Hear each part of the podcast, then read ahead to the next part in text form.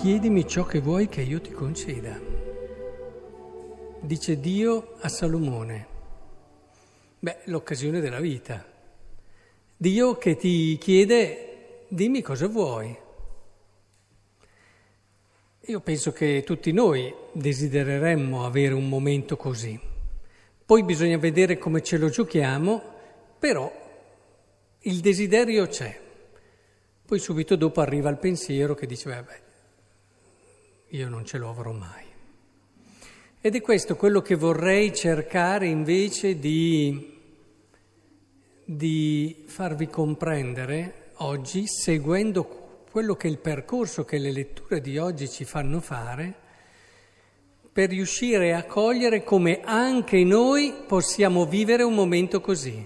Anche noi abbiamo l'opportunità di scegliere ciò che ci può rendere felici, perché la sostanza è questa.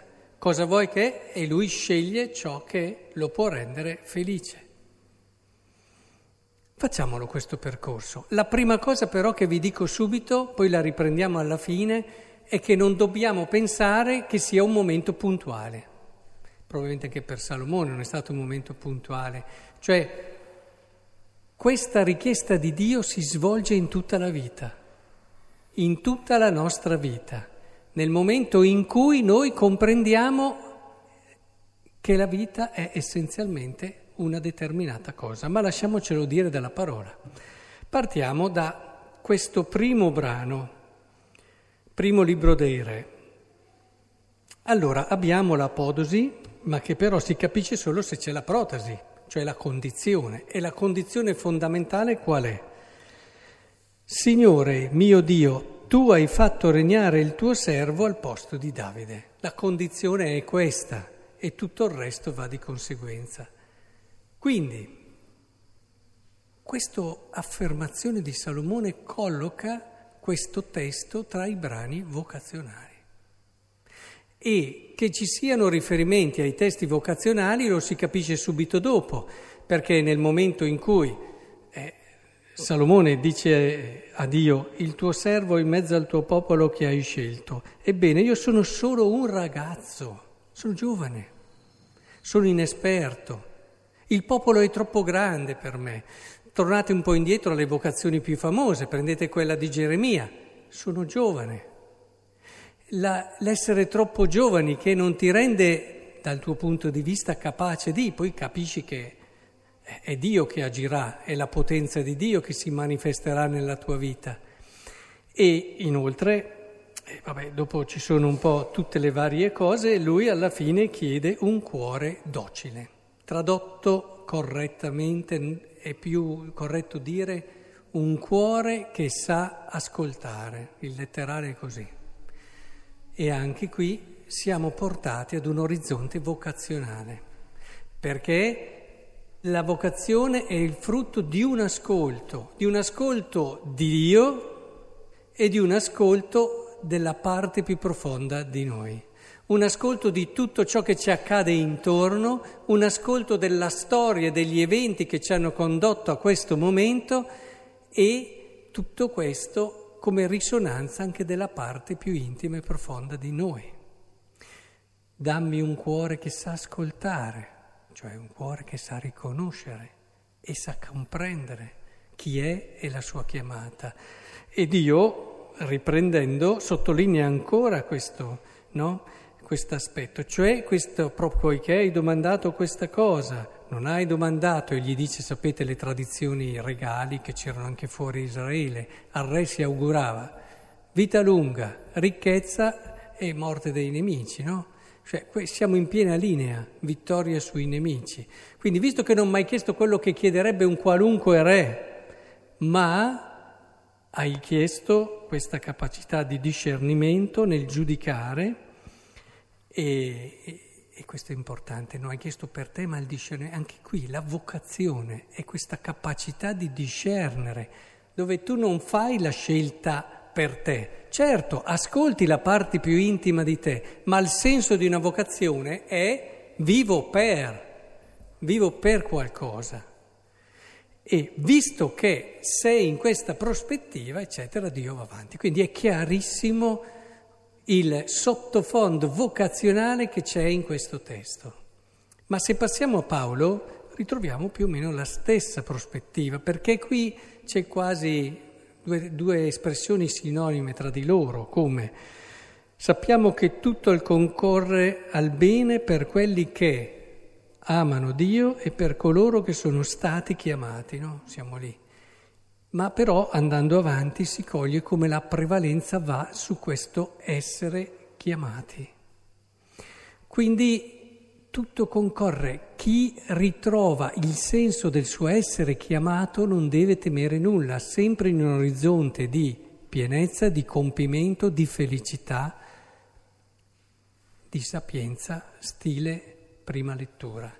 Se poi arriviamo a queste tre parabole che concludono no, le sei, dove si dice il regno dei cieli è simile, poi tutto il capitolo 13, sono tre domeniche no, che ci accompagna il capitolo 13 di Matteo, pieno di parabole, e qui oggi le concludiamo, ci viene quasi da dire, ma anche la scorsa domenica avevamo fatto e ci viene in mente, ve lo ricordate, no?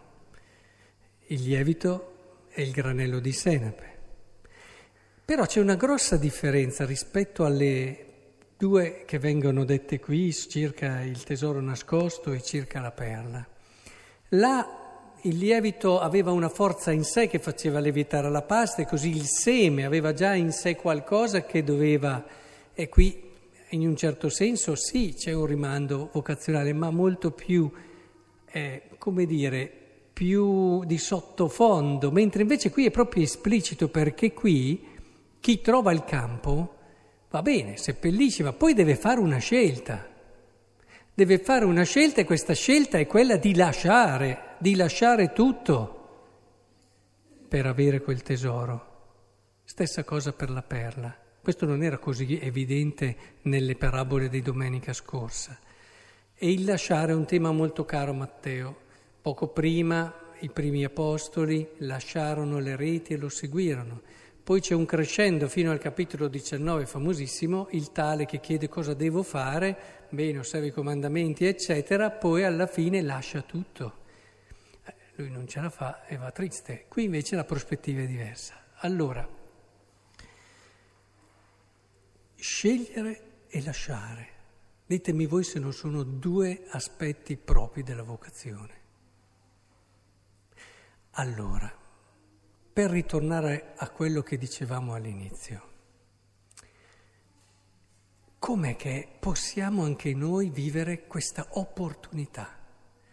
L'opportunità che ci può rendere felici, l'opportunità che ci può cambiare definitivamente la vita. È chiaro, questo momento lo possiamo vivere anche noi, ma lo viviamo durante tutta la nostra vita in una ricerca seria in una ricerca libera, in una ricerca coraggiosa. Senza rischio non si arriva mai a nulla nella vita di quella che è la nostra chiamata. Andare in profondità, imparare ad ascoltare quello che siamo, imparare a vedere i doni che il Signore ci ha dato, leggere la realtà, avere un cuore docile, un cuore che sa discernere, un sentirsi chiamati da Dio, un saper scegliere. Sto ripetendo tutte quelle che ha detto le letture.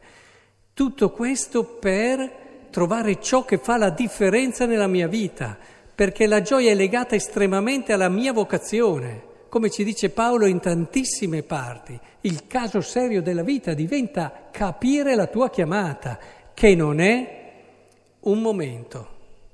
Non è che uno dice, bene, scelgo di consacrare la mia vita al Signore, ho capito la mia vocazione. Beh, questo è solo l'inizio magari, ma neanche l'inizio lì è stato, eh, è, come dire, stato preceduto da altri momenti per arrivare lì. E così scelgo, mi sono innamorato e capisco che la mia vocazione è quella al matrimonio. E beh, mica è finito lì. Anzi, è lì che comincia la ricerca vera della tua chiamata. È lì che cerchi di capire come il Signore vuole che io consacri la mia vita a Lui, che non è come quello che è il mio amico che mi era di fianco di banco quando studiavamo in seminario, ad esempio. È diverso. il modo in cui io vivrò la mia vocazione, la mia consacrazione, lo scoprirò giorno dopo giorno e sarà quello che mi porterà a riempire tutta la mia esistenza. E così per gli sposati, pensate che sia il matrimonio, il momento in cui hanno capito, bene, ci sposiamo, ma è lì che si comincia a capire come Dio ci vuole, uniti, che non sarà mai come la famiglia di fianco a noi e, e ci sarà una storia diversa e ci sono delle chiamate diverse come coppia, come genitori, come famiglia nel suo insieme. La passione di scoprire il mio posto, come sono chiamato a dare, a donare la mia esistenza. Questo è quello che fa la differenza in una vita. E per questo occorre mezz'ora e poco, dicono Facciamo mezz'ora al mattino e mezz'ora alla sera, ma sì, dai, dove ci fermiamo, creiamo silenzio nella nostra esistenza e ci mettiamo ad educare il nostro cuore ad essere docile. Cominciamo a liberarci da tante aspettative, cominciamo a creare vuoto, cominciamo ad aprirci a Dio e alla sua volontà qualunque sia.